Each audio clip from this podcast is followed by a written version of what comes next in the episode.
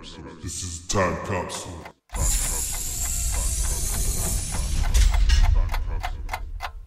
Welcome to Radio Training School Time Capsule, Class 2020, and we are with Kendall Cole, and I'm 22. I'm turning 23 this year, next month in August. Do you have a radio nickname?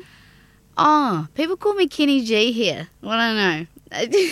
Kenny G, Kenny, Ken. Actually, I was kind of surprised because I usually get like Ken Drizzle or like K-Dog from my friends.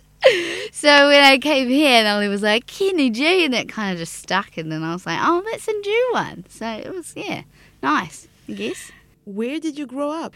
I grew up in Papakura from when I was really young, and then I moved to Wattle Downs, went to primary school there, and then I went back to Papakura. We moved back to Papakura, and I did high school there, and then it was... Papakura?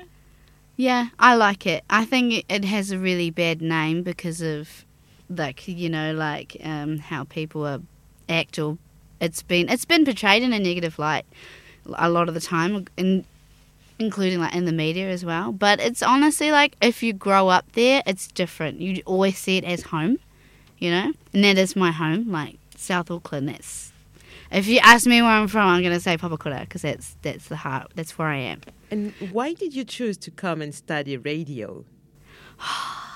I love this question. I was sitting in the car and I was like 12 and I was like, man, what do I want to do with my life? And I was listening to the radio and I was like, no. I was like, wait, these people getting paid to talk. Oh my God, I love talking.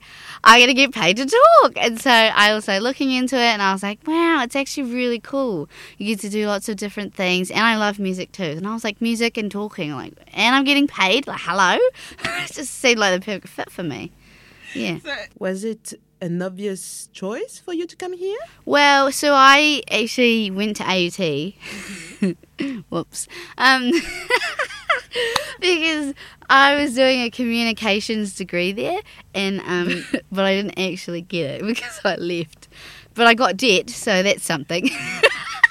But yeah, so I came here instead. Got more debt, but at least I'm having fun. So anyway, I stopped. And I was like 20k in debt.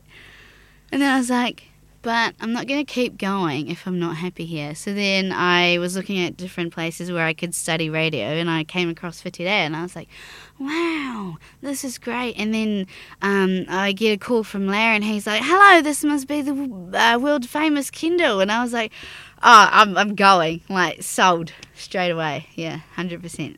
Did you have any reaction from your family when you said you wanted to study radio?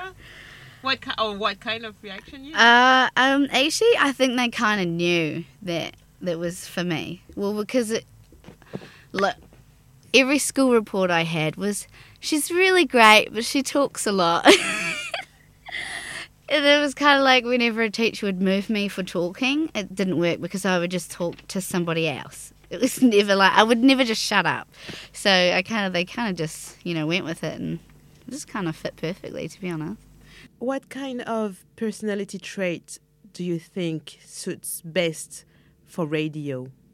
That's a toughie because, I don't know, there's just so many different people, and so many different people are interested in different things, and I guess that's why we have the different radio stations. But I guess obviously apart from, you know, like speaking clear and yada yada and being professional, whatever, honestly a great sense of humour would go a long way, because for me, if you're not like at least a little bit funny, like I'm just, what am I listening to? It kind of is boring.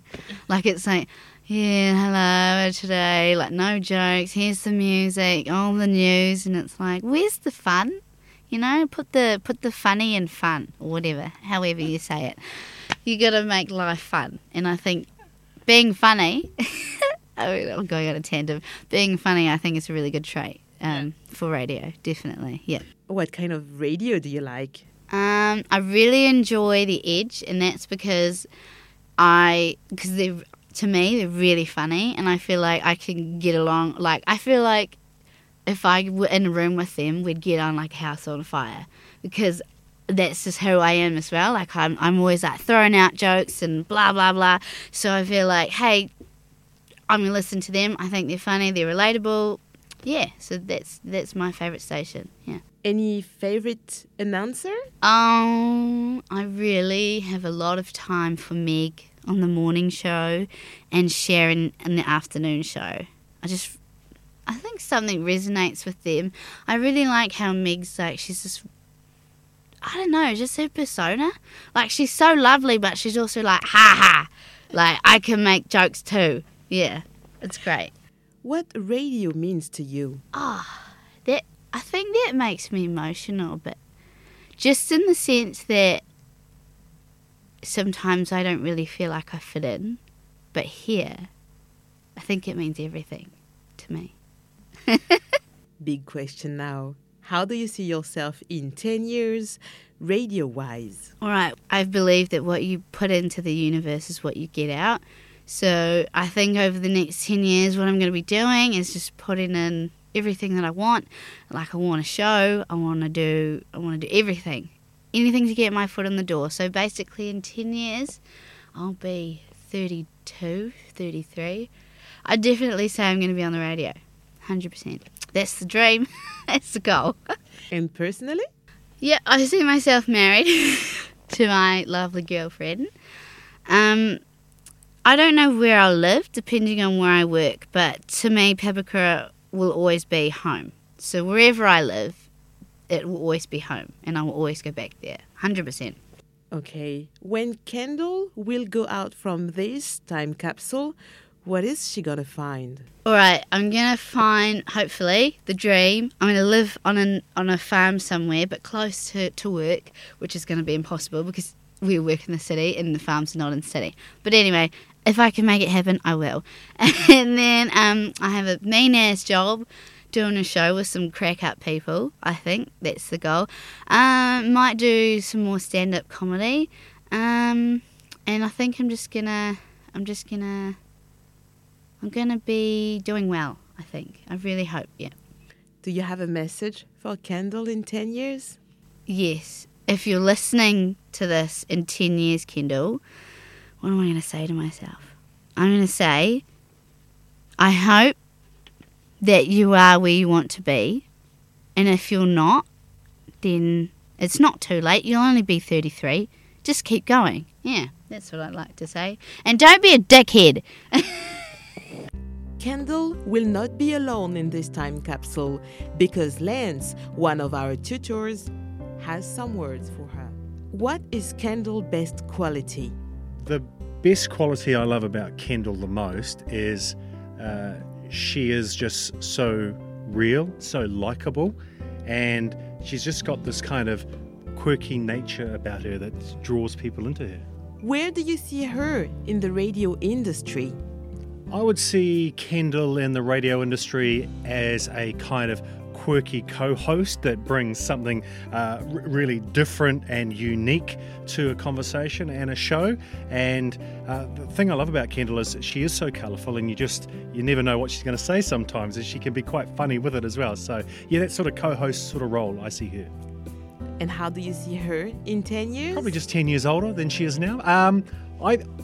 I think she's going to be in for some really big things. I just think that there's a lot that is behind the curtain with Kendall that a lot of us haven't seen the true Kendall, and I think that by being on a course like this, she's really going to start opening those walls, opening those doors a bit more, so we can see the real Kendall coming out.